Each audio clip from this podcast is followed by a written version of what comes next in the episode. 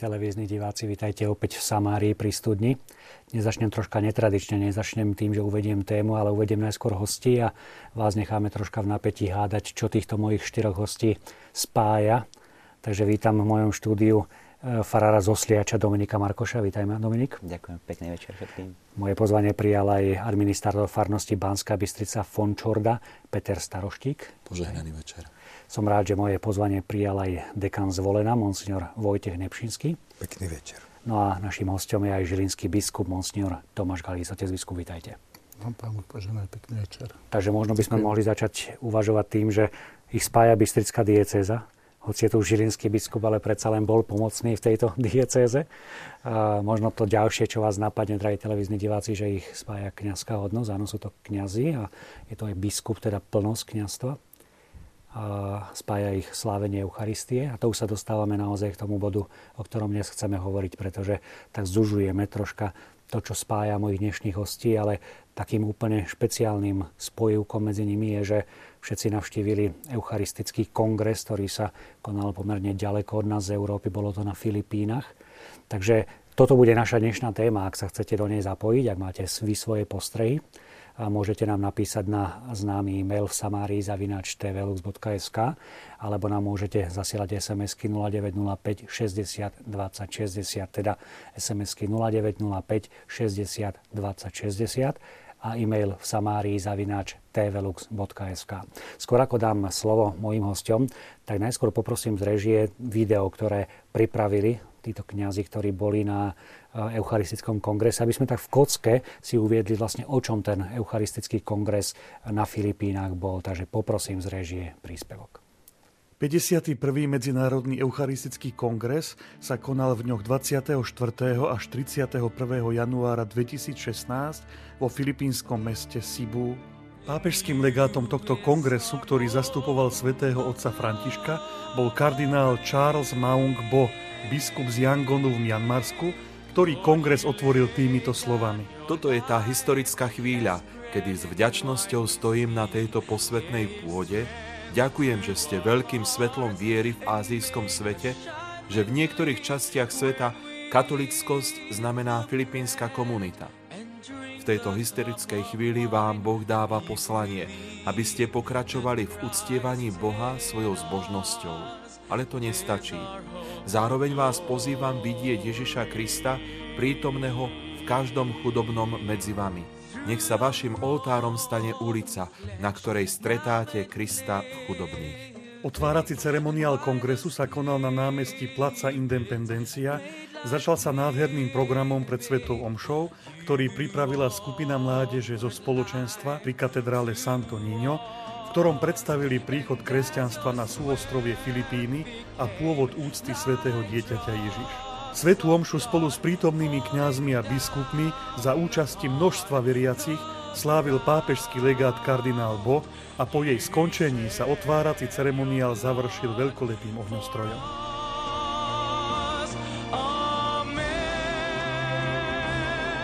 Hlavný program kongresu sa počas týždňa odohrával v kongresovej hale, ktorá bola na tento účel postavená v areáli diecezného seminára s kapacitou 15 tisíc ľudí. Dopoludnejší program sa každodenne začínal spoločnou modlitbou ranných chvál. Následne pozvadní hostia prednášali katechézy.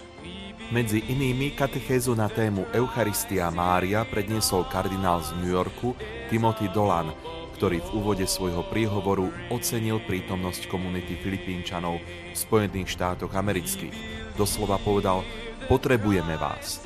A dodal. Uvedomil som si, keď som prišiel do tejto krajiny, odkiaľ má pôvod zbožnosť, ktorá často drží vieru v našich farnostiach nad vodou. A kňazov povzbudil zdôraznením, že tak ako Mária nosila Ježiša vo svojom živote prirodzeným spôsobom, tak ho dnes kňazi nosia vo svojom živote nadprirodzeným spôsobom. Inú katechézu na tému Eucharistia a dialog s kultúrami so sebe vlastnou charizmou predniesol manilský kardinál Luis Antonio Tagle. Medzi iným zdôraznil to, že skôr ako začneme rozvíjať dialog s cudzím svetom a inou kultúrou, budujme spoločenstvo u nás doma. Prekonajme individualizmus a otvorme sa pre službu. S vyčerpávajúcou katechézou vystúpil Antonio Ledesma, arcibiskup z Pápežskej rady pre pokoj a spravodlivosť, predniesol ju v mene kardinála Petra Turksona, ktorý sa ospravedlnil. K téme Eucharistia a starostlivosť o stvorenie kardinál poznamenal, že nedeľa je dňom účasti na Eucharistii a tak ako sabat pre Židov je pre nás dňom, kedy sa uzdravujú naše vzťahy s Bohom. Eucharistia ako Kristovo telo a jednota cirkvy nás vyzýva k obráteniu od našej sebeckosti k seba darovaniu. Zo svedectiev možno spomenúť emeritného kardinála z Hongkongu Jozefa Zena, ktorý hovoril o svojej skúsenosti so životom prenasledovanej cirkvy v Číne. Načrtol prechod od krvavého prenasledovania, ktoré viedlo k mučeníctvu, súčasnej snahe kúpiť si a získať zradcov spomedzi samotných kresťanov. Zaujímavé bolo aj svedectvo španielského žongléra Paula Ponce s manželkou Lee, ktorý hovoril o hľadaní svojho povolania a prežívaní viery vo svojej rodine, ktorú si založil. Súčasťou svedectva bolo aj krásne predstavenie, ktorom prítomným predviedol nielen svoj talent a umenie, ale aj šikovnosť svojich detí. Tiež zaznelo dojímavé svedectvo mladej dievčiny, ktorej sa dostalo pomoci ako chudobnému dieťaťu z ulice a dnes ona sama pracuje ako pastorálna asistentka pri práci s deťmi z ulice. Vyvrcholením predpoludnejšieho programu bolo spoločné slávenie liturgie Sv. Omše, ktorej napríklad v pondelok predsedal prezident Pápežskej komisie pre medzinárodné eucharistické kongresy arcibiskup Piero Marini, ktorý završil svoju homíliu týmito slovami. Nech je tento eucharistický kongres pozvaním pre cirkev, aby každý z nás mohol povedať so svetým Pavlom, už nežijem ja, ale vo mne žije Kristus. A život, ktorý teraz žijem v tele, žijem vo viere v Božieho Syna, ktorý ma miluje a vydal seba samého za mňa. V piatok sláveniu Sv. Omše predsedal arcibiskup Dublinu Diarmut Martin, a vyjadril myšlienku, že Eucharistiu slávime ako spomienku na Ježiša, ktorý je sprievodcom nášho života. Nikdy nás neopúšťa, je nevyčerpateľným zdrojom požehnania, preto Eucharistia a život patria neodmysliteľne k sebe. V popoludňajších hodinách sa konali workshopy na rôzne témy. Napríklad v pondelok Pater Timothy Redcliffe rozprával o cnosti nádeje. Vo svojom zaujímavom príspevku hovoril o prejavoch nádeje, ktoré objavoval v kontakte s prenasledovanými kresťanmi v Iraku, ale aj v každodennom živote. Nádejov je zostať, teda neutiecť, mať deti, spievať, vzdelávať sa. Z ďalších tém popoludnejších stretnutí možno spomenúť Cirkev pripravuje Eucharistiu, Eucharistia buduje cirkev, Eucharistia kalich obety, hostina kráľovstva, umývanie nôh chudobných, Eucharistia a kňastvo, alebo evangelizácia a moderná nábožnosť. Popri zvyčajnom programe mali niektoré dni kongresu svoju osobitnú črtu. V pondelok sa popoludnejší program začal spoločnou eucharistickou adoráciou. V stredu nebolo spoločné slávenie Sv. Omše v kongresovom centre, nakoľko popoludní sa delegáti kongresu odobrali do 14 farností Cebu City – tam slávili Eucharistiu s miestnymi farníkmi a zúčastnili sa aj na Agapé s kultúrnym programom, ktorý pre nich hostitelia pripravili.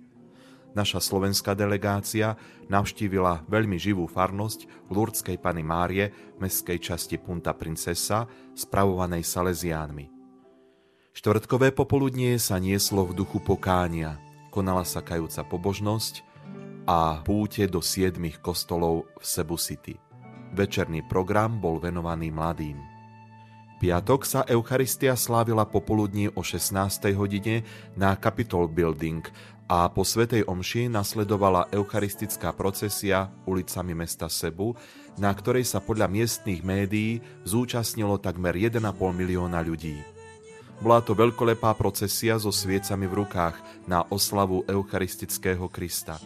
Procesia bola v nočných hodinách ukončená slávnostným požehnaním na Placa Independencia. V sobotu sa Sveta Omša slávila opäť popoludní o 16. hodine, tentokrát v Cebu City Sport Center. Predsedal jej kardinál Ricardo Vidal a pri nej po prvýkrát prijalo sveté príjmanie 5000 detí z mesta Sebu. Po svetej omši bola prezentácia tanca Sinulok, ktorým miestni obyvatelia oslavujú sveté dieťa Ježiš Santo Niño.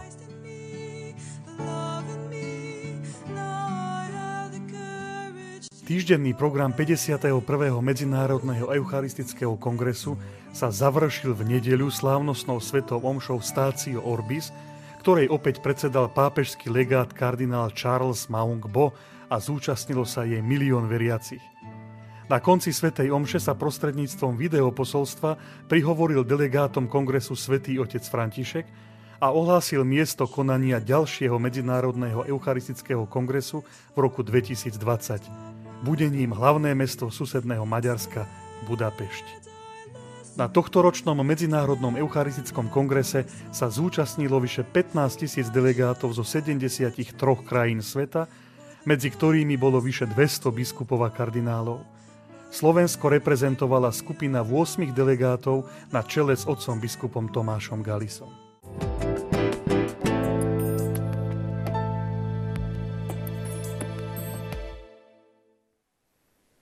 Pán Dekan, tak vy ste takým matadorom, čo sa týka tých eucharistických kongresov. Koľky to už bolo pre vás? Tak to bol 7. Medzinárodný eucharistický kongres. Takže taká plnosť. No, tak je to zaujímavé, ale som rád a šťastný, že bola takáto možnosť. Totiž v tej dobe, keď bola železná opona, nemohli sme ísť na tie kongresy. Vieme, že toto bol už 51. eucharistický kongres. Od toho prvého roku 1881 v Lille bolo 51 tých kongresov. My sme, Slováci, mohli ísť na tieto kongresy medzinárodné, ktoré sú svetového rangu až po páde toho režimu minulého a v 93. išla skupina do Sevilly, to bolo v Španielsku. V 97. bol Medzinárodný eucharistický kongres vo Vroclavi v Polsku, lebo svätý Otec si prijal, aby mal logo, text Eucharistia Sloboda. Tam išli bohoslovci za jeden autobus a jeden autobus farníkov, teda lajkov ľudí. No, potom roku 2000 bol v Ríme tak tam boli už aj, aj bohoslovci s kňazmi, aj biskupmi. V roku 2004 bol v Mexiku, Guadalajare. Bolo to na inom kontinente, preto bolo trošku menej e, účastníkov. A 2008 v Kanade, tiež iný kontinent. A 2012 v Írsku, v Dubline sa počíta, že v Európe tam už bolo zo 40 Slovákov, kde sme dostali priestor mať aj vlastnú prednášku. No som nesmierne šťastný, že, že pri to pozvanie teda pán biskup e, Galis išiel a na tento 51. až do Ázie, pretože e, bol, je to dosť ďaleko. Vraveli, že je to finančne náročné, že je to krajina, ktorá ktorá nie je až tak vybavená ako Európa, ale myslím si, že všetci účastníci sme boli šťastní, že sme mohli mať možnosť vidieť eucharistický a zažiť eucharistický kongres aj v tomto azijskom prostredí. Biskup, videli sme veľa tých zážitkov, veľa informácií. Čo vás konkrétne tak najviac uslovilo? Živá církev. Skutočne to, e, pre nás podnebie bolo trochu také, že horúčava a, a vlhkosť, čo teda my až tak nemusíme veľmi však, ale zase na druhej strane, kdekoľvek sme prišli, tam je veľa mladých ľudí, detí a všade, no na ich tvárach, oni sú nie nešťastní, oni sú nie smutní, oni sú skôr naplnení radosťou, šťastím, tak naozaj, že to bolo všade vidieť. No aj potom, čo sme boli na Svetých Homšiach, aj počas kongresu, aj potom, keď sme boli ešte v Manile, to bol, to bol skutočne zážitok, tie Sveté Homše. Najmä, keď to bolo v tých ich dialektoch, lebo však to je krajina, kde je veľa dialektov, a tak to oni, oni sa úplne do toho vložia, spievajú, úplne tomu žijú a tak. Takže to, toto, toto skutočne bolo pre mňa také, čo, čo aj mňa oslovalo a, a mi dodávalo tiež takého entuziasmu, že toto keby sa podarilo ale ako preniesť do, do Európy. Hmm. Tak, že tá Eucharistia naozaj, to je, to je Ježiš, ktorý žije. To nie je... No, Isté, že sú aj keď sme boli adorácie v kostoloch a tak, ale tým, že oni tie povetrnostné podmienky majú také, že v podstate zimu nemajú, to je tak, keď je tých 24 stupňov, to je už tak akože chladnejšie, čiže kostoly ne, nepotrebujú mať okná, to je väčšinou pootvárané, no tak občas tam majú veľaké také tie zvieratka pobehujú, hej, na deti, počuť tie ich motorky a to, jak to dookola bzúči všetko, kohuty a kikiríkajú, ktoré sú na nohu priviazané, aby potom boli na zápas. Takže no, je, to, je to čosi originálne naozaj. To je potrebné vidieť. Možno do toho rozprávania môžeme poprosiť režiu, že by nám občas pustila nejaké fotografie, pretože naozaj množstvo si ich doniesli spolu s tými spomienkami. Dominik, ako sa kňaz dostane na takýto kongres? Prihlásil si sa sám, alebo ste vytvorili skupinu kňazí a ste si povedali, ideme, chceme to zažiť? Tak ja by som poďakoval Vojtechovi, ktorý ma nahovoril, keď som prišiel do Sliača za farára. Mi hovorí, že bude eucharistický kongres na Filipínach, ty si tam už bol pod s nami, tak musím poďakovať, že to bol taký jeho impuls a, a krajina Filipíny je niečo, kde som mal možnosť byť pred 8 rokmi, tak som sa tešil, že sa tam vrátim späť a znova možno zažijem aj ten vývoj, aj, aj spoločnosti, aj círky, stretnem priateľov a najmä budem mať taký zážitok z toho, že o čom to je Eucharistický kongres. A veľmi sa mi páčilo to, že tá téma, ktorú vybrali, každý Eucharistický kongres má svoje nejaké moto a tentokrát bol Kristus vo vás, nádej slávy, to s Kolosanom 1. kapitola 27. verš a páčila sa mi taká tá múdrosť církvy, možno aj také trošku možno prorocké niečo, že Filipíny sú krajina, kde sa to hovorí, že to je hlavné mesto katastrof sveta pretože je to veľmi, veľmi ťažké podnebie, sú tam prírodné katastrofy na každom kroku a predsa tí ľudia sú pripravení znovu stáť a ísť ďalej v živote a sú takými učiteľmi nádeje pre mnohých, ktorí tam prichádzajú aj z bohatého sveta, z Európy, z Ameriky.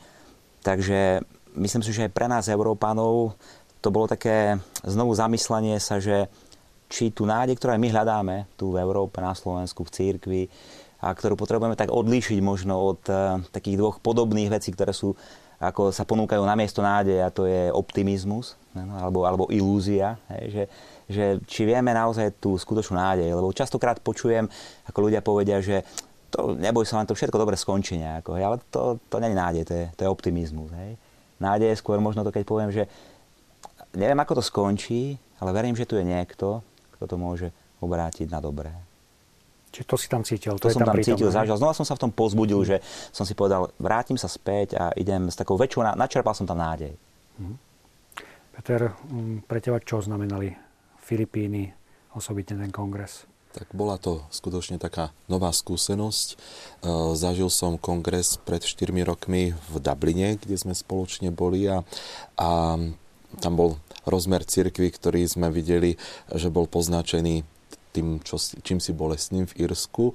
A tentokrát zase tá azijská církev, ktorá myslím si, že pre nás všetkých Európánov je niečím ešte takým nepoznaným.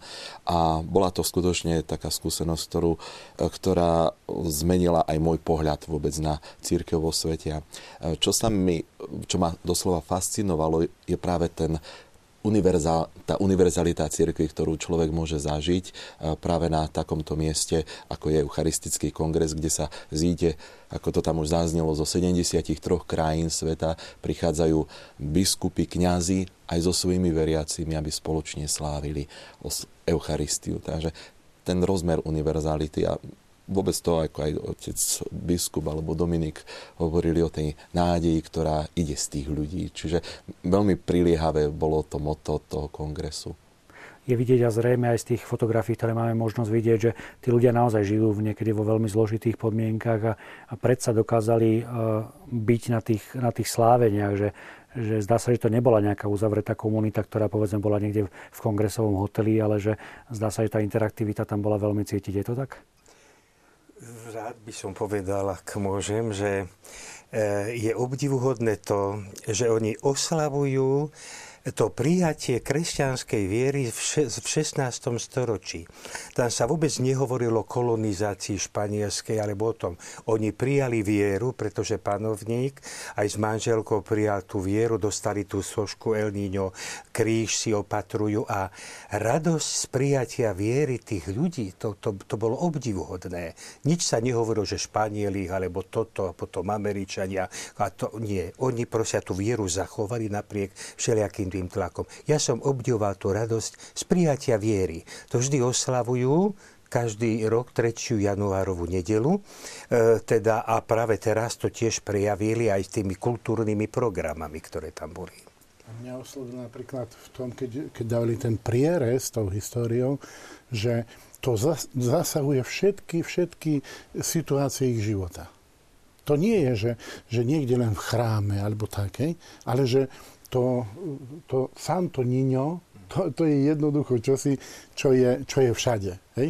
A že je to, dnes my sme povedali, tam, kde pracujú, tam, kde študujú, tam, kde žijú a ešte, ešte naozaj aj v tých najbiednejších tých, tých, tých slámoch, tých, na, na tom smetisku, čo sme aj boli v, na Filipínach, všade je, je tak, taká tá, povedali sme to, že to je tá nádej, ktorú v sebe nosia, ale aj taká, je, že oni, oni nie ako, že, že sú chudáci. Ja, ja som tam takú trošku takú, ako si prirodzenú hrdosť. Hej? Že, že nie, že my sme nešťastníci, ale, ale akoby taká, taká veľkosť toho človeka, že pretože že je Bohom milovaný, že to tam naozaj tak cítiť v celom tom, tom, tom, tom ich živote. To je. Nech sa páči. By som mohol nadviazať na tú, aj tvoju otázku, ktorú si povedal, tak mne sa veľmi napríklad páčil ten rozmer toho, že uh, kongres je otvorený, uh, dá sa povedať, že pre všetkých. Prídu delegáti z celého sveta. Uh, nás tam bolo, dá sa povedať, že 15 tisíc, na čele 200 biskupov, potom kňazi a ostatní veriaci. Čo boli registrovaní. Čo boli registrovaní a sú isté slávenia, na ktoré prichádzajú aj veriaci zo širokého okolia, z celej krajiny, dá sa povedať. Ale mm, mnohí si nemohli dovoliť napríklad aj tú účasť, priamu účasť na kongrese, tak oni si to niekedy podelili, že viacerí prišli na, na niekoľko dní, prvé dva dní alebo prvé tri dní, lebo z jednej rodiny si nemohli dovoliť ten účastnícky poplatok zaplatiť, aby boli na celom kongrese. Ale mali tú veľkú túžbu byť na ňom, takže si to spoločne delili. Takže to je taká možná odpoveď na mhm. tú tvoju otázku, že napriek tej chudobe tá túžba tu bola. Tá, pardon, tá otvorenosť preto, že, naozaj či už tá procesia, no, alebo slávanie prvého svetého príjmania, alebo tie otváracie a záverečné svetovom, že to bolo otvorené pre všetkých. Ale čo ma tak fascinovalo ešte, keď si spomínal otec biskup, že táto slávenie, že ak si pamätáte tú svetomšu na tom smetisku, že boli sme pozrieť v takých slamoch, kde nebola ani voda, ani kanalizácia, ani nič, ale keď prišla Sveta Omša, tí ľudia prišli čistí, umytí, ako keby navoňaní a prišli a my sme si uvedomili, že prišli sme sláviť niečo veľké, nie? Eucharistiu, že Boh príde tak dáme najlepšie, čo máme. To bolo úplne no. také dých vyrážajúce v dobrom slova zmysle. Treba poznamenať, že sme vlastne to ešte pred kongresom sme boli v Manile a boli sme teda v, v tých slamoch a medzi tými chudobnými. Takže tam bola takáto vynikajúca skúsenosť.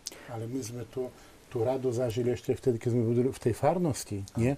Tam to bolo úplne spontánne. Však, však my sme, tam to bolo taliansky vtedy, Sveta Omša aspoň teda pre týchto e, nás, čo sme boli z kongresu. No ale oni doplňali to tým svojimi spevmi, ale potom to také to agapenie, keď sme boli medzi nimi, no to, bolo, to bola naozaj bezprostrednosť, taká radosť, srdečnosť.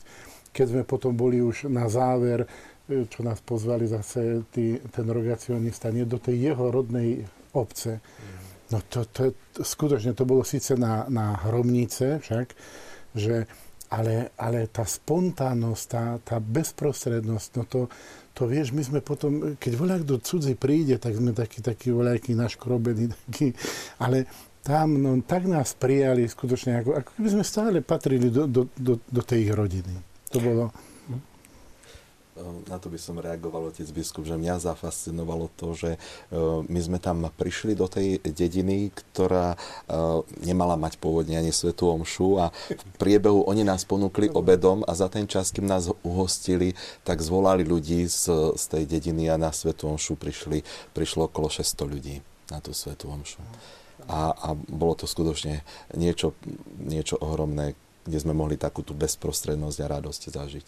Prečo práve toto mesto Cebu? Prečo nie Manila? Hovorilo sa o tom, že prečo práve tento výber?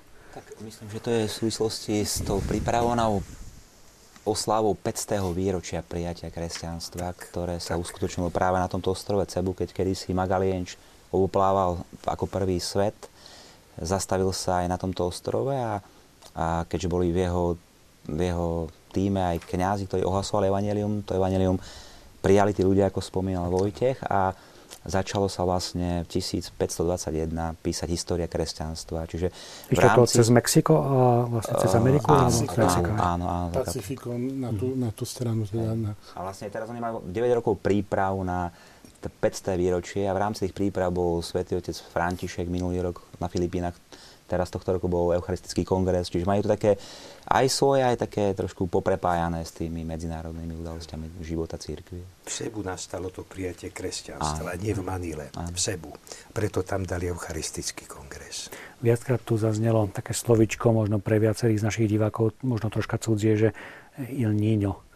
Skúste vysvetliť, že kto Santo to je? Santo Niño. Santo Niño je taká soška, podobá sa pražskému jezuliatku a vlastne to je taká asi jedna z naj, najcenejších uh, sôch, ktoré Filipíny majú. Uh, a to bol vlastne darček, ktorý si vypýtala tá kráľovná toho kmeňa Lapu Lapu na ostrove Cebu v roku 1521, ako by také potvrdenie toho rozhodnutia pre kresťanstvo. A odtedy sa to uchováva a samozrejme to má strašne veľa kópií, je tam obrovská katedrála, múzeum a úcta k tomuto dieťaťu Ježišovi je vyjadrená teda vo všetkých tých rozmeroch života, kultúrnych. A, v ľudových prejavoch. A ľudové prvky ľudová zbožnosť. Áno, vidíme aj na fotografiách toto dieťatko Ježiš. A ja musím potvrdiť naozaj, že aj keď som mal spolužiaka z Filipín, ktorý so mnou študoval v Ríme, keď sa chystal do Strednej Európy, tak hneď sa pýtal, ako sa dostanem do Prahy, pretože to bol taký jeho hlavný cieľ, aby mohol ísť do chrámu, kde sa uchováva práve toto pražské jezuliatko. Možno poprosíme z režie, máme aj nejaké videá, ktoré možno takým zvláštnym spôsobom, ale sú asi na oslavu práve tohoto dieťaťa, tak poprosíme z režie. My môžeme do toho rozprávať troška. Je to taká veľmi zaujímavá atmosféra. A tu máme už vlastne... Skúste nám to popísať, čo sa to deje. To je oslava, to je už potom kultúrny program e, po Svetej Omši, e, alebo po tom prvom svetom príjmaní, čo nám predviedli však. No a to vlastne tancuje tá deva s tým jezuliatkom, El Niñom. A uctie, uctievajú si ho takým spôsobom. To je vlastne tá tretia nedeľa v januári, kedy sa slaví sviatok uh, božského dieťaťa Ježiš. A, a s tým je spojený práve takýto, s, takýmto spôsobom tanec, ktorý sa volá synolog a oslavujú vlastne takýmto spôsobom to božské dieťa. Kmene a rôzne, hej, tam sú aj tie ich oblečenia, potom tie zvyky, ktoré mali dovtedy a potom keď s tým už to Niňo, hej, ako ich pre, E, premenilo, urobilo ich už potom ako kresťania. Aj, takže to, to, oni to tam znázorňovali, však to bola obrovská scenéria na celom tom pódiu, to pohyblivé tie, tie e, tú scénu mali a, a tam to práve vyjadrovali, že oni boli ako predtým súroví a tak však proti sebe všelijako a zrazu potom, keď tak e, a, ale vždy v centre bol, bolo práve to Santo Niño. Čiže to... nazvali by sme to inkulturáciou, to zdravou inkulturáciou? Áno, áno. Môžeme povedať, že... Aj v tom kultúrnom kontexte asi tých chudobných krajín to tak môžeme chápať, že sa mi to podobalo napríklad, keď sme boli v Brazílii. A tam boli obrovské školy samby a pre mnohých tých veľmi chudobných aj chlapcov a dievčatá, je, je to určitý spôsob, akým prerazí v živote. Že na tých školách, kde oni študujú, sú všade tie školy synulógu toho tanca a teraz je to veľká taká čest, že dostať sa tam, tancovať to, vystúpiť niekde a tým pádom sa ako keby tak zviditeľniť, budovať takú svoju hrdosť trošku osobnú, aj, aj takú národnú, aj, aj církevnú, že, že ten kultúrny kontext je úplne iný ako u nás. Hmm. A potom niečo, že oni sa za tú svoju vieru nehambia. My sme takí, takí skoro, keď poviem výraz, sterilní, hej? Akože, to isté je to aj vplyvom toho, čo sme prežili, aspoň my po niektorí starší kuštík, ale že, že vieš, to, čo nám hovorili, že e, súkromí si to drž, ale navonok sa tvár, že si vysporiadaný. A kdežto oni, oni to žijú. Nehambia sa za to však. To, to, to, to bolo práve to, čo, čo nás tak ako si oslovovalo, vieš, že, že nemá, nemajú s tým problém. Hej. Ja to trošku tak, že niekedy už táto mládež, ktorá je, už, ktorá už rastie e, v tej našej demokracii, že niektorí, ale, ale no, nie, nejde to z rodiny, nejde to tak ako u nich, že vieš, je, je hrdosť preto. Santo Niño a toto všetko, to, to patrí k nám. Vieš, my ani tú národnosť nejako si nevieme ani to, čo nám svätý otec Jan Pavol II hovoril v mladým, že aby sme mali ten svoj patriotizmus, aj, ani to si nevieme. Že my máme tých deficitov trošku tak, ako si v tom, v tom našom genofonde takom viac, čo, čo nás možno tak nerozradostní. Alebo ale... sa ide potom z extrému do extrému asi. Áno, aj to. Hej. A hovorili ste o tom slávení, o tom, ako oni sa do toho zapájali. Aký bol taký bežný život? Hovoríte, že ste navštívili aj také bežné farnosti. Aká je tam úcta k Eucharistii? V takom bežnom, normálnom farskom živote? Ja, ako teraz sme mali takú možnosť, možno, že týždeň bol kongres, vlastne my sme si trošku dali taký, taký čas, že sme prišli týždeň skôr, navštívili sme Manilu, trošku sme bývali u ľudí, ktorí tam robia nejakú prácu, sú tam nejaké misie. Pozreli sme ten život taký uh, aj bežnejší. Uprostred mesta je jedna veľmi taká, veľmi taká znám, taký známy kostol. Išli sme tam na Svetu Omšu len tak na blink, že ideme pozrieť kostol. Bola tam Sveta Omša o 11. do obeda. Vstúpime do kostola, plno ľudí, plno ľudí na, a teraz sveté príjmanie sa rozdávalo. Ľudia s veľkou úctou išli na sveté príjmanie a naozaj sme tak, tak poznámku tam povedali, že my niekedy možno na večernej svetej omši nemáme toľko ľudí v kostole a, a naozaj tí ľudia sa modlili veľmi, veľmi vrúcne a, a nebežali z tej svetej omše, že ostali tam. No, no možno je dobre povedať aj tú skúsenosť, že sme navštívili také obchodné reťazce a v strede toho je kostol obchodný, hej, a tak, no ale hej, o tom si hovoril. Dobre, lebo, lebo, lebo sme, sme boli aj v tej katedráli, je ten kríž, teda Kristus, ktorý je tam čierny. Black, Ohor, Black, hej, Christ, lebo o, na lodi, kde horelo, zachránili tú sochu Krista a postavili v strede námestia obrovský kost. To bolo plné národa, na práve poludne sme tam prišli. v katedrále Manile. Hej. To je, Toto, hej.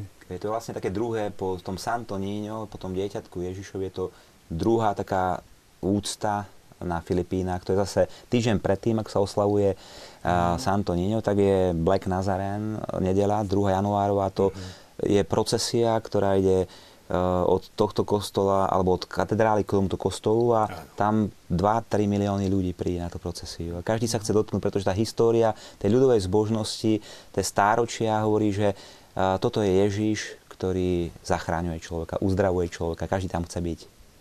No a bola otázka ohľadom Eucharistie. Celý ten kostol išiel na príjmanie.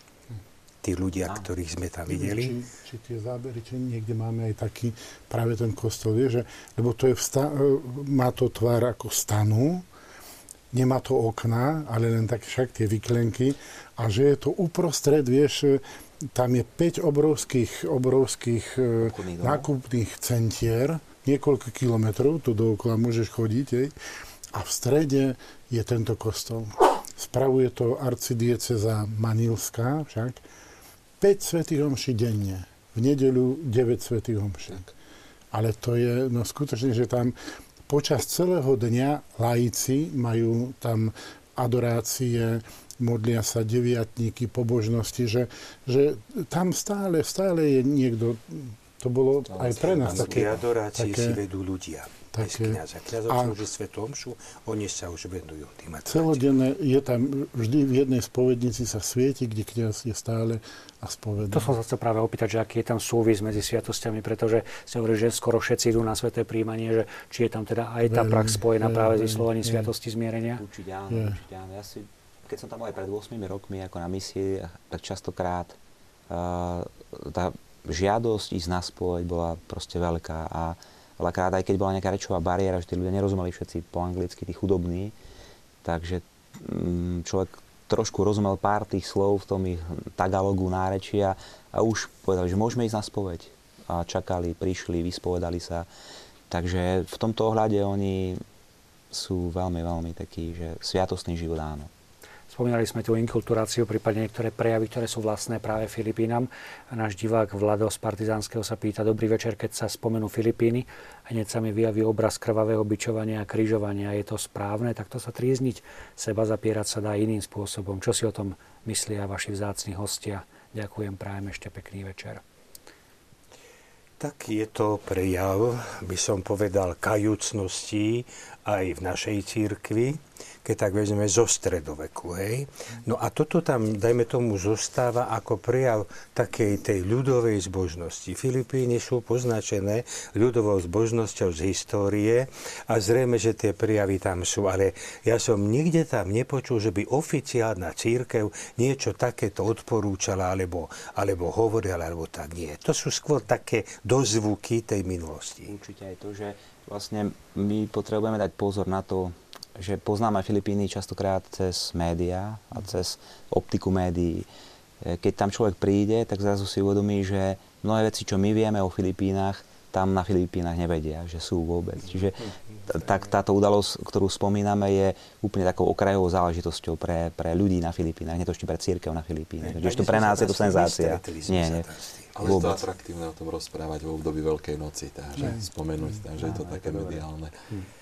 Ja by som možno vyzdvihol aj to, že, že napríklad ich viera e, nekončí za hranicami ostrovov Filipín, e, čo aj vyzdvihli mnohí účastníci e, kongresu, rečníci, pán kardinál napríklad z New Yorku Dolan, to tam bolo aj spomenuté, alebo aj iní, viacerí teda, kde vyjadrili až takú vďačnosť za to, že majú napríklad v dieceze alebo vo farnostiach Filipínčanov, ktorí robia tú farnosť živou.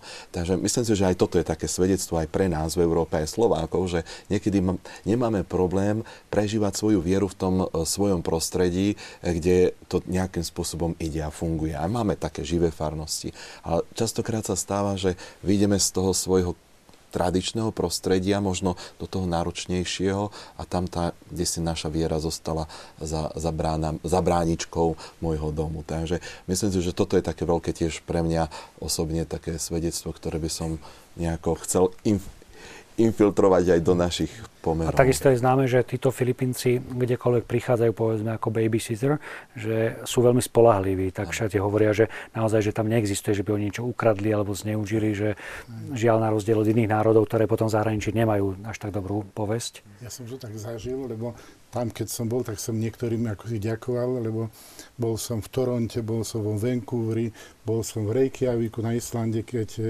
bol svetený Dávid, ten cer za, za biskupa.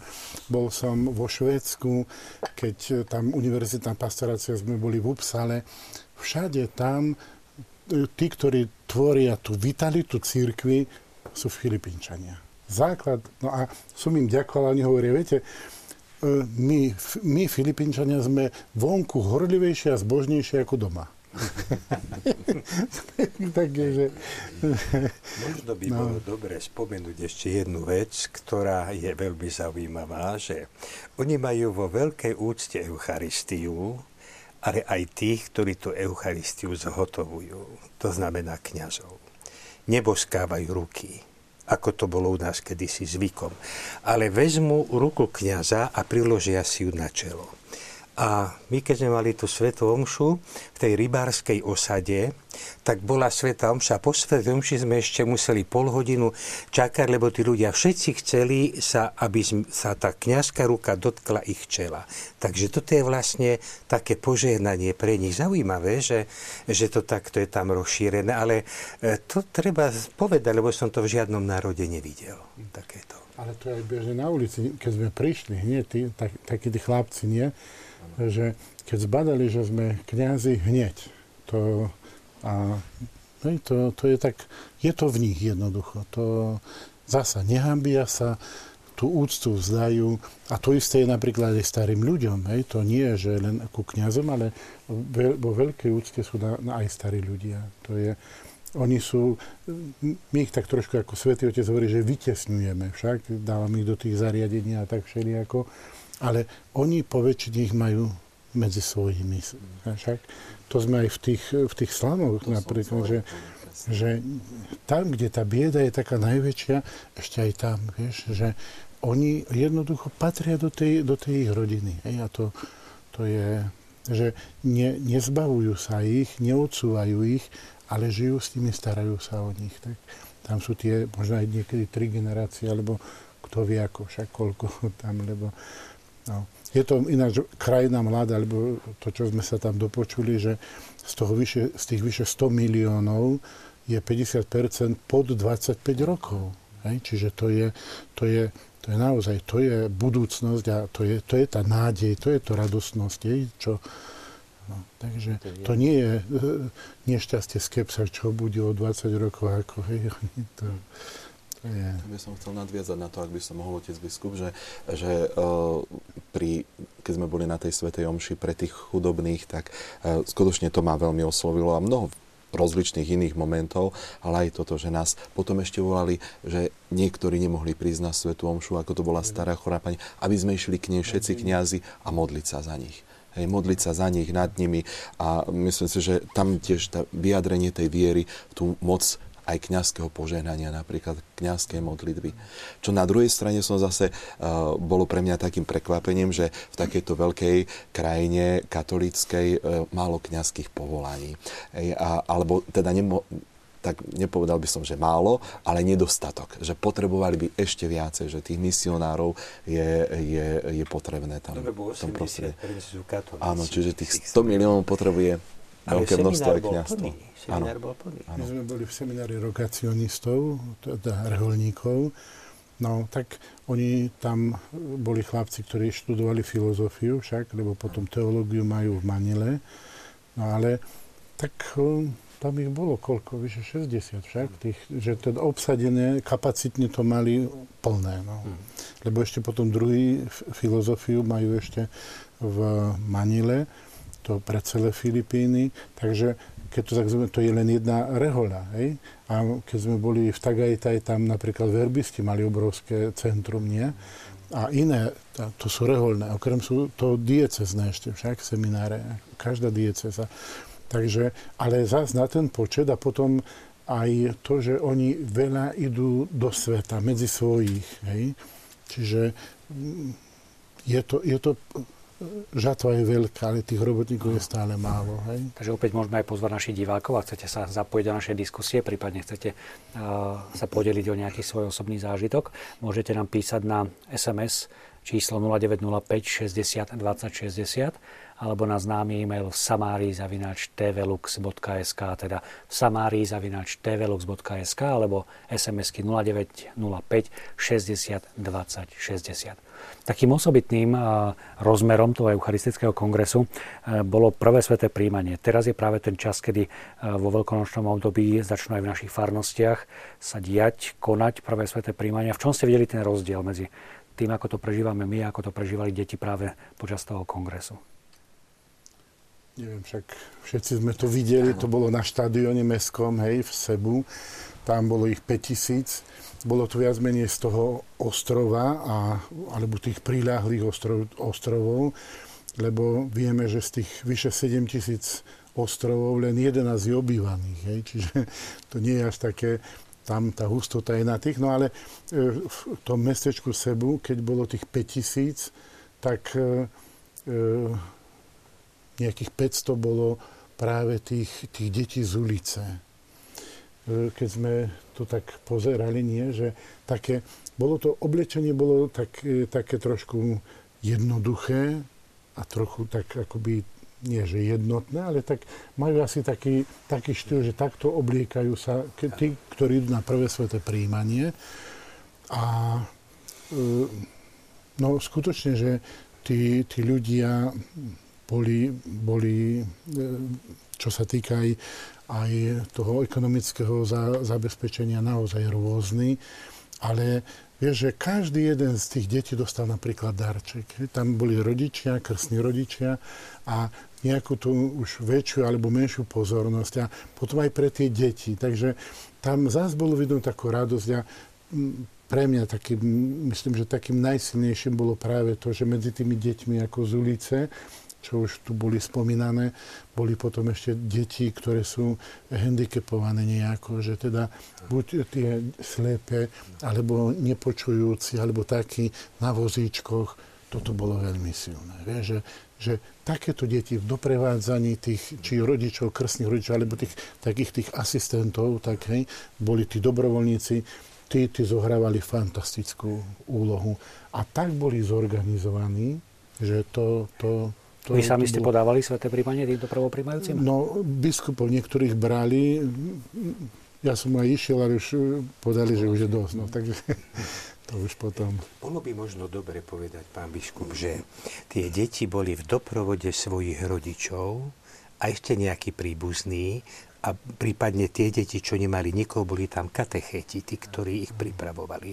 Čiže to dieťa nie je tak ako u nás komunitne, že 20 detí je v kope a rodičia sedia v laviciach. To išlo so svojimi rodinnými príslušníkmi a to je také oslovujúce.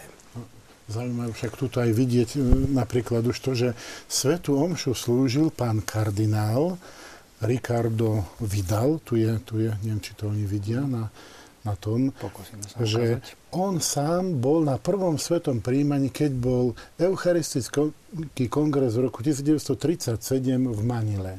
To ako chlapec. Krásne, pre, krásne prepojenie. Hej? A teraz on, už vyše 80 ročný, už tak trošku ho aj na vozíku išiel, potom ho tak ako si podopierali, taký, taký naozaj už starec, ale predsedal tej svetej homši, kde bolo tých 5000 a dával sveté príjmanie a každé z tých detí išlo malo kľakatko a na to kľakatko. A tí rodičia vedľa, aj, aj tá rodina. A tomuto vždy dával, lebo tu dávali biskupy, prvopríjmajúcim a tým ostatným boli kňazi na bokoch, ktorí potom už dávali tým ostatným.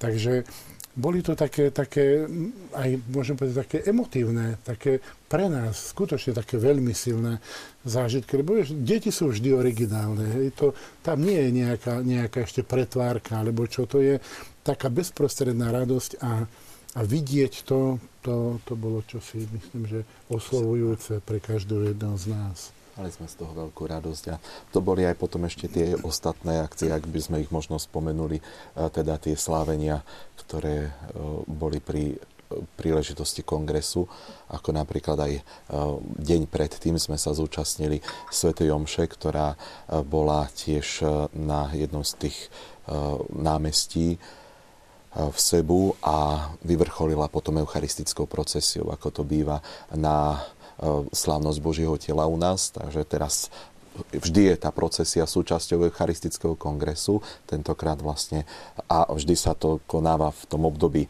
slávnosti Božieho tela. Tentokrát to bolo síce v januári, ale Božie telo sme mali najoriginálnejším spôsobom pravdepodobne v mojom živote, lebo naozaj to bola veľkolepá procesia na oslavu Eucharistického Krista a e, ľudia so sviecami v rukách, tam sa zotmievalo zhruba o tej 6. hodine eh, pred večerom a so sviecami v rukách sme skutočne vytvorili nádhernú procesiu 3 kilometre zhruba sme išli ulicami mesta a 3 hodiny sme Čo to znamená, išli. keď sa dá do pohybu milión ľudí? Dá sa to zvládnuť?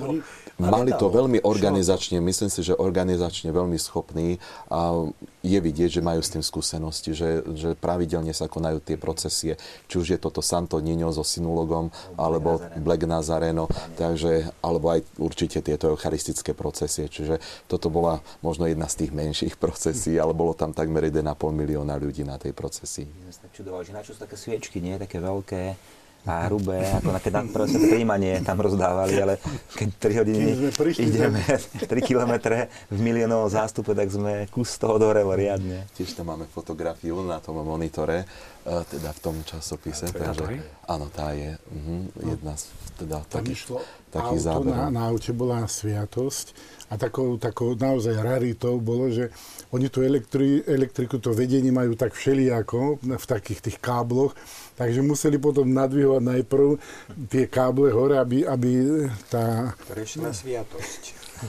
Lebo to majú vyvesené dosť nízko. Tak aby sviatosť prešla, museli podvihnúť. A je, dvaja mali na starosti len dvíhanie vedenia. Popred, popred auto, vieš, aby dvíli. Ale pekné bolo to, že boli vlastne týždne boli prázdniny v školách všetkých v tom Cebu City a tí školáci za to, že mali prázdniny, možno mali takú, také pozvanie zúčastniť sa týchto udalostí, napríklad aj tejto procesie. Oni robili taký špalier popri ceste a boli to ľudia nielen kresťania, boli to ľudia aj, aj zo pár moslimov tam bolo, ale možno, že práve aj toto je taká, taká, taký spôsob evangelizácie, nie? Že, že ľudia zažijú tú atmosféru a veľa, ktorí aj tí kňazi sa pristavili pri tých ľuďoch, nie? podali im ruku, požehnali im, mm. prihovorili sa im, či tí ľudia si povedali, možno, že áno, toto je nejaké, nejaké prenesenie živého Boha do ulic, živého Ježiša.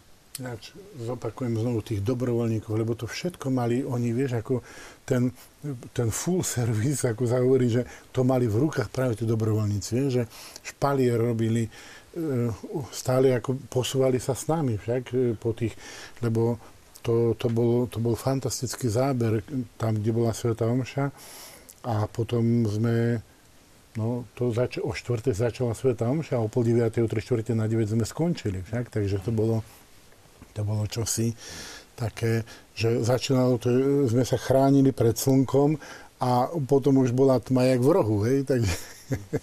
No, poďme aj k našim eh, divákom, začínajú nám reagovať, uh, možno aj troška do polemiky. Uh-huh. Za akým účelom bývajú eucharistické stretnutia? Bude tým lepší svet? Pýta sa naša diváčka. No, tak to je otázka taká, že ak sa posvetia tí účastníci, alebo tí, ktorým sa to sprostredkuje pomocou médií, tak je predpoklad, že sa stanú lepšími.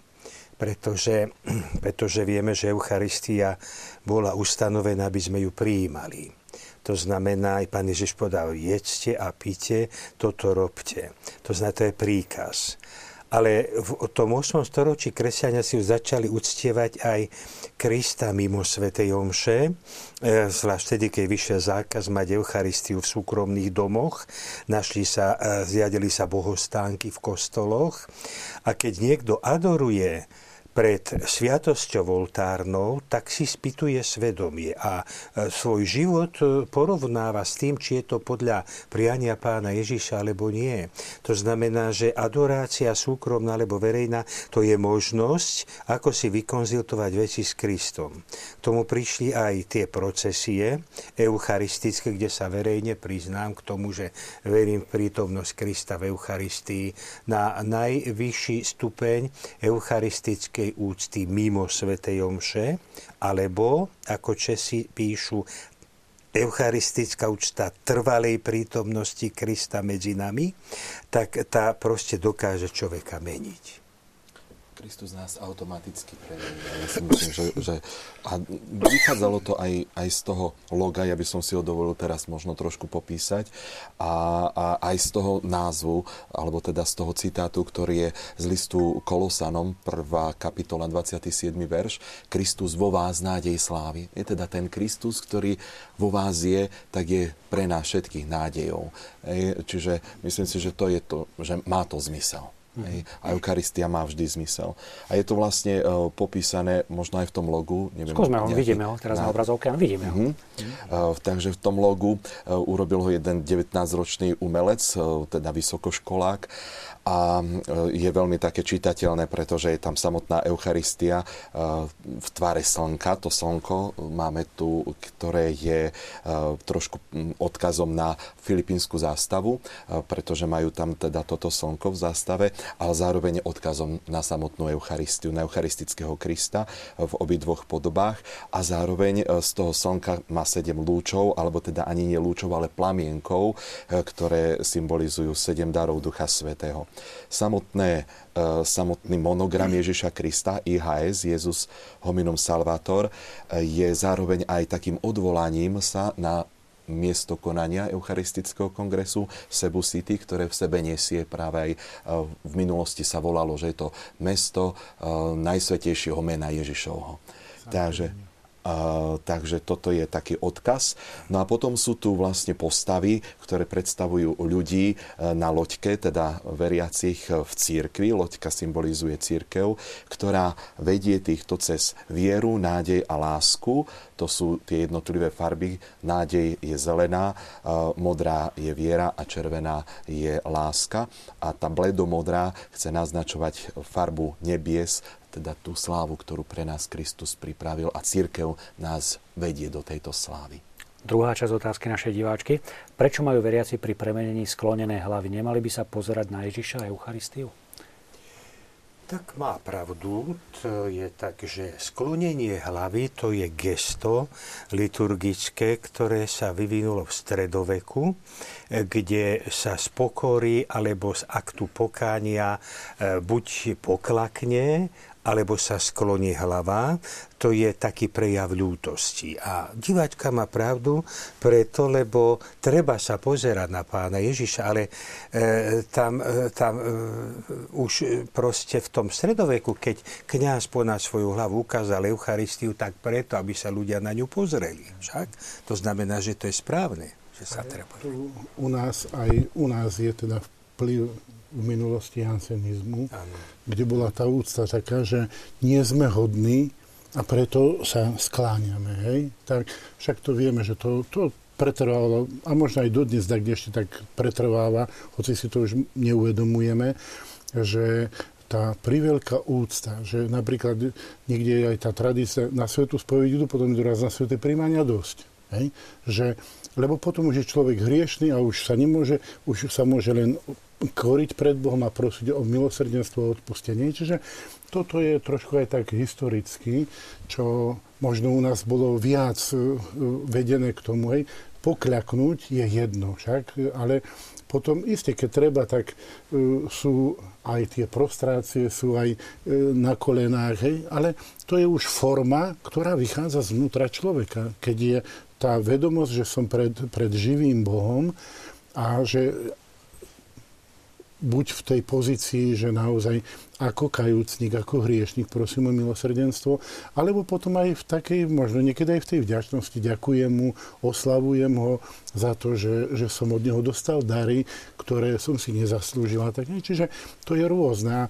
E, myslím, že je naozaj dobre, keď no, budeme aj pozerať a možno niekedy, keď aj práve preto, že je tu on, je tu aj tá myslím, že to jeden z tých e, e, takých vedcov v minulosti povedal, že najväčšia veľkosť človeka je vtedy, keď je na kolenách. Však? Takže...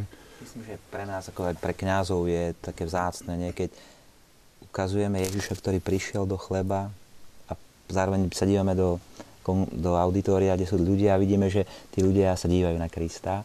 A potom my si uctievame takisto Krista ako kňazi, že poklakneme a ľudia vtedy sklonia hlavy či myslím, že asi takýmto smerom sa to uh, vyvíja, tak je to taký veľmi dobrý postreh. Ale to je možno aj dôsledok toho, že katechézy, hej? tým, že trošku u nás akoby je v minulosti, počas komunizmu nebolo až tak veľmi možné katechézy konať však, takže je taký akoby útlom, že mnohí tomu už nerozumejú a je tu čosi zdedené, čo nemajú vysvetlené, čo mu nerozumejú naozaj, že prečo by to mali robiť alebo nemali robiť. Hej. Takže to je aj na nás, aby sme takú trošku, keď poviem trošku také sekulárne slovo, že osvetu robili tomu však, že, že takto to je. Naša diváčka Valeria z Popradu sa s nami delí o svoj zážitok. Mám nezabudnutelný zážitok na celoslovenský eucharistický kongres, ktorý sa konal v Bratislave v septembri roku 2000 pod názvom Ježiš Kristus, jediný spasiteľ sveta. To, čo prežívali na Medzinárodnom kongrese vaši hostia, viem pochopiť, lebo do dnešného dňa mám hlboko v srdci eucharistický sprievod mestom Bratislavy. Pekne, na naše pekne. pomery to bolo naozaj Mali sme tri národné eucharistické kongresy a je o tom aj literatúra vyšla. Náš divák eh, Filip. Na Filipínach som zatiaľ nebol, ale po vašom rozprávaní ich určite navštívim. Každopádne rád by som sa vašich hostí opýtal, v čom vidia príčinu toho, že na Filipínach ľudia v kostoloch pribúdajú a u nás rapidne ubúdajú. Tak... No. Myslím, že ty si raz spomínal taký zážitok z toho workshopu, nie? Kedy sa akýsi človek z Filipín pýtal, myslím, Marínyho, pána arcibiskupa, že, že či za 20 rokov sa nestane to, že Filipíny budú mať podobné problémy vo viere, ako máme my v Európe. A on to tak krásne otočil a povedal mu, že dávame vám, stačí vám 20 rokov na to, aby ste prišli do Európy a pomohli našej viere byť tam, kde možno ste vy trošku, že je to taká vzájomná interakcia, takže sa to ovplyvňuje navzájom. Neviem, či to sa dá tak povedať, že sa vyprázdňujú kostoly. Možno sa vyčisťuje církev od formalizmu a zvykovosti.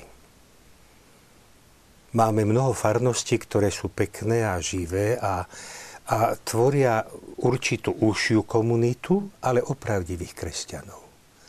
Tak by som povedal, církev sa vyčisťuje aby tie komunity naše farské boli naozaj zložené z ľudí, ktorí vieru vážne berú. Tak by som to ja definoval. Náš e, divák Radoslav, ktorý je aj e, členom našej rodiny televízie Lux, klubu priateľov, pozdravuje z bansko diecézy. Chce sa opýtať, ako sa prejavujú tak vierou živej krajine zákony, politika. Je to vidieť a na tomto nezapáčia nezapasia ako my v Európskej únii s pochybnými príjmanými zákonmi, ktoré útočia na podstatu človeka. Mali ste možnosť aj toto vnímať nejako? Ja myslím, že tak určite Božie kráľovstvo na tomto svete príde až na konci čas, takže hoci je to kresťanská krajina, tak sú tam obrovské problémy, obrovské problémy, možno najmä s korupciou, s takým rodinkárstvom, s chudobou. A, ale napriek tomu si myslím, že keby to kresťanstvo tam nebolo, tak tá situácia v tej krajine je, je ďaleko katastrofálnejšia. A nedá sa to preskočiť, nedá sa to preskočiť. Tieto problémy, ktoré máme možno u nás v Európe, ešte tam nedorazili. Ale ten vplyv žijúcej alebo živej viery, živej prítomnosti Boha v ľuďoch je tam určite taký rukolapný. Mm. Ja by som možno ešte na také detaily poukázal, že, že my keď sme boli však vo všetkých tých, či sú to obchodné domy, či sú to nejaké úrady, kancelárie, školy, kdekoľvek, všade sú tí muži a ženy security, hej, tí, tí takí, ako, čiže a to, čo napríklad nie je u nás, že policajt, alebo teda tento muž, ktorý je v tých službách tej bezpečnosti, že je uniformovaný, má veľkú autoritu. To keď aj niečo sa da kde deje, on vyjde vonku, keď zapískal, alebo e, tam, tak je, že aj toto je, myslím, že taký, taký praktický akoby dopad tej, tej žitej viery. Lebo vieš, my ju až tak tú vieru nepraktizujeme a potom, no trochu sme načatí aj tú, tú demokraciu, že každý má tú slobodu, že si môže robiť to, čo chce však. A mm. už potom, ale to by sme išli do iného. A mm. potom, toto bolo jedno, čo, čo som, ja by som mohol povedať. A potom to, to ďalšie, že e, práve čo vychádza z tej ich hrdosti, že tam sme nevideli nejako takých sa povaľovať, vieš? Každý chcel čo si robiť. Však či už na tých bicykloch, že keď mal bicykel, už, už si tú, tú sajtku akoby na motorke a už každý chcel nejakým spôsobom tie, tie peniaze si zarobiť preto, aby aj on pomohol aj to. A to, čo sme tu povedali, že keď sme boli aj v tých slámoch, že, že e, po, oni keď idú von, keď idú do školy napríklad, v školách majú to oblečenie spoločné, jednotné, ale sú veľmi pekne upravení však. To sme, to sme nevideli, že by boli dajako doškobaní, dotrhaní alebo tak, vieš. Čiže, čiže aj to, tá vzájomná úcta jedného voči druhému, hej, že, že to, toto je tiež dôsledok tej, tej živej viery. Lebo, vieš, potom je to už si ogabaný, neogabaný, už ti je jedno. Hej. Čiže ani k sebe nemáš úctu, ani k druhému nemáš úctu. Hej. Takže toto, ja by som povedal, že nie je to až také. Isté, všeličo príde, ako príde a čo, ako budú mať oni, no dopad už potom, aký je na ten konkrétny život, no tak to už... Bolo krátko pred voľbami ináč e, vtedy a veľmi milo že pozývame aj politikov na kongres sa zúčastniť, ale ako všetci ostatní, a aby vlastne kongres sa nestal takou politickou kampaňou. Mm. Takže ďalší z našich, naša diváčka, pochválen Ježiš Kristus. Tu je diváčka z Koritárok, so záujmom sledujem vašu reláciu a chcem pozdraviť otca Dominika, nášho bývalého pána Farára. takže, aj, takže je tam aj naša relácia sledovaná vo bývalej farnosti. A Juraj sa pýta, aké je na Filipínach spolužitie kresťanov a moslimov? To je juh. To myslím, že... No. To je myslím ostrov Mindanao, že? Hej. No. Je to také izolované, alebo... Myslím, že, že tých posledných 100 rokov najmä v kresťanstve, ako si takým prirodzeným vývojom tí kresťania možno tým, že dokázali vytvoriť tú spoločnosť takú priateľnejšiu, sa rozšírili do všetkých takých tých dôležitých oblastí života. Ako si prirodzene tí moslimovia boli vytlačení na juh toho súostrovia a to napätie bolo veľmi, veľmi veľké. Myslím, že 15-20 rokov dozadu eh, bolo, boli atentáty, bolo hodne tých že... atentátov, áno. A vtedy sa vytvorila trošku taká atmosféra toho strachu, že všetky tie veľké inštitúcie, banky, obchodné domy, kde ľudia prichádzajú vo veľkom, sa chodí sa cez rám, kde sa kontroluje, či niekto nemá zbranie. Mm. Sú tam dva rady pre mužov, pre ženy, keď máte tašku vás pozrú, či tam nemáte nejakú bombu. Ale teraz trošku to tak upadlo, lebo už, už je to také ťažké každý deň to kontrolovať. No, aj v tej politike, čo som rozprával s tým, niektorí hovorili o tých kandidátoch, ktorí tam teraz kandidujú na prezidenta, že sú tam také rozličné tlaky, aby, aby to vyriešili to napätie, ktoré tam je medzi tými muslimmi a kresťanmi.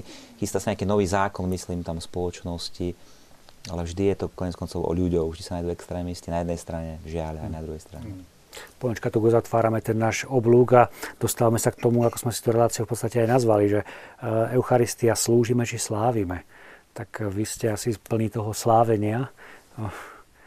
U nás skôr máme ten pocit, že sa málo slávi, je to tak? Ťažko povedať, ale ja som tam bol ohromený spôsobom, ktorý sme tam mali možnosť zažiť, spôsobom slávenia. A bolo to skutočne, myslím si, že mimoriadne. Vždy to bol krásny zážitok. Či to bolo tá jednoduchá sveta omša, ktorú sme slávili s tými chudobnými nedaleko toho smetiska v Manile, alebo to bola tá sveta omša, alebo Svete Omše, ktoré boli skutočne krásne pripravené. Seminaristi tam e, slúžili takým spôsobom, ako aj tí ministranti, ktorí, ktorí boli, e, ktorí boli na, na tej jednoduchej dedine a, a skutočne ako keby to mali úplne v krvi. To, ja som to ešte nevidel, nie, niečo také, um, že oni aj tú svetomšu tak radostne prežívali, už toto otec biskup spomenul, že to bol spev, ktorý vychádzal skutočne zvnútra srdca a celé to e, prežívanie tej Eucharistie bolo, bolo pre mňa osobne veľmi hlbokým zážitkom, takže som bol v tom veľmi povzbudený. No, k tomu sláveniu ešte to Vojtich to trošku už načal, že tam e, majú podelené služby. Však lektori, kantori, speváci a sú potom tí rozdávateľia svetového príjmania. Však? Ako, že, vieš, pekne sú oblečení. A to, to výjdu z toho zástupu, ako spomedzi ľudí, vieš, počkajú sa, uklonia sa, vieš, to, to, to sa nedá na jedenkrát nahrať. Lebo keď, to, keď sme to, a či sme boli tam, či sme boli tam, či vieš, že aj v tých farnostiach, to, to, to, to je jednoducho to, hej, majú, čiže toto je to slávenie, hej. Pán svätý otec Benedikt XVI, ešte keď bol kardinál, on, o tomto dosť písal a on hovorí, že toto je ako si po druhom vatikánskom koncíle v rámci toho, že církev sa chápe ako spoločenstvo, ako koinónia, že patrí aj to celebráre, hej, to, to sláviť, ale, ale spoločne sláviť. Hej? Preto aj tie, tá, liturgicky aj architektonicky sa potom snažili, aby tie kostoly boli tak okrúhle, aby to bol stôl uprostred, hej, a tak. Ale tu je to celebráre, hej, to, to oslavovať slávy, čo aj my dosť používame, ale teda práve e, Benedikt XVI hovorí, že aby sme to chápali v tom, že to spoločne, hej, čiže toto slávime. No a myslím, že aj my, keď doma na čo slávime, tak je prestretý stôl, je ozdobené, sú kvety, sú možno aj sviece. Hej, čiže e, dá sa riady, aké máte, alebo už stolovanie, všetko je to, to najvzácnejšie, lebo, lebo to, to je slávenie. Vieš, to slúženie, iste, to je aj služba tak, ale to je trošku pozostatok tridentu, by som možno povedal viac však, keď keď ešte boli retábula, keď boli oltáre tvárov, že tam, keď bol kňaz a ministrant, hej, a to bolo slúžiť, že on, on si ide ako keby jed, jednotlivec. Hej. No, vidíme, že v cirkvi to bolo aj tak, ako ty si hovoríš, že do toho 9. storočia bolo inakšie, po 9. storočí inakšie, stredovek po, po tridente inakšie, hej. Ale už potom aj v 20. storočí už boli liturgické také obnovy, nie? Takže ale druhý vatikánsky koncil vrátil liturgiu do kresťanského staroveku. Čiže to nie je nejaké novú. Sme sa vrátili do toho, keď liturgické zhromaždenie bolo. Sláviť. Ťažko Takže... sláviť, keď není spoločenstvo. Nie? To sa si naozaj tak buduje, že, že keď je spoločenstvo, ľahko sa slávi. Keď sa slávi, buduje sa spoločenstvo. A možno taký konkrétny ma napadá, taký, taký, že keď ľudia prídu nás požiadať o Svetú Omšu nie? a povedia, že odslúžte nám Svetú Omšu vtedy a vtedy. Možno, že by sme mohli zmeniť a povedať, že slávme Svetú Omšu, pán Fará, za takýto úmysel niekedy vtedy, že možno by sme to mohli zmeniť ten slovník. A možno, čo je horšie, ešte keď sa opýtajú, že a čo som dlžný. ja ešte taký, keď si ty bol ešte farárom na krývaní, ja som bol birmovať a sa mi veľmi páčilo, že vieš, ty si aj tých birmovancov, aby si ich tak ako si povzbudil, ty si si pozýval aj z východu, aj tak nejaké tie spoločenstvá, ktoré už žili a viem, že, že si sa usiloval o to, aby ste to slávili. Takže ja tam som bol povzbudený, lebo okrem iného aj tam jedna pani, ktorá keď som bol ešte kaplánom, tak uh, som ich pozbudzoval, aby tiež pristúpali k prvým svet, robili si prvé uh, piatky, pristúpali k svetému príjmaniu a mi povedala, že vtedy, keď bola tehotná, nemohla, že inakšie si robí stále tie prvé piatky. No tak to, to, to som bol fakt no, veľmi, to bolo práve v tvojej farnosti, takže aj pre mňa bolo povzbudenie. A to, čo by som ja odporúčal, vieš, aby sme my, kňazi, viedli k tomu, aspoň tú nedelnú svetomšu, aby sme naozaj slávili ako spoločenstvo, ako tá farnosť, rozdeliť služby. To, to je fantastické, však? Po koncile sa to už tak robí, pán Jo, no veď už ako kde. tá skúsenosť tých Filipín, že neprišli sme do divadla, Hej, ako to častokrát mám tu u nás mm. skúsenosť, a že prišli sme všetci spoločne sláviť. To mm. bola tá skúsenosť mm. tam a naša divačka Renata Spiešťan.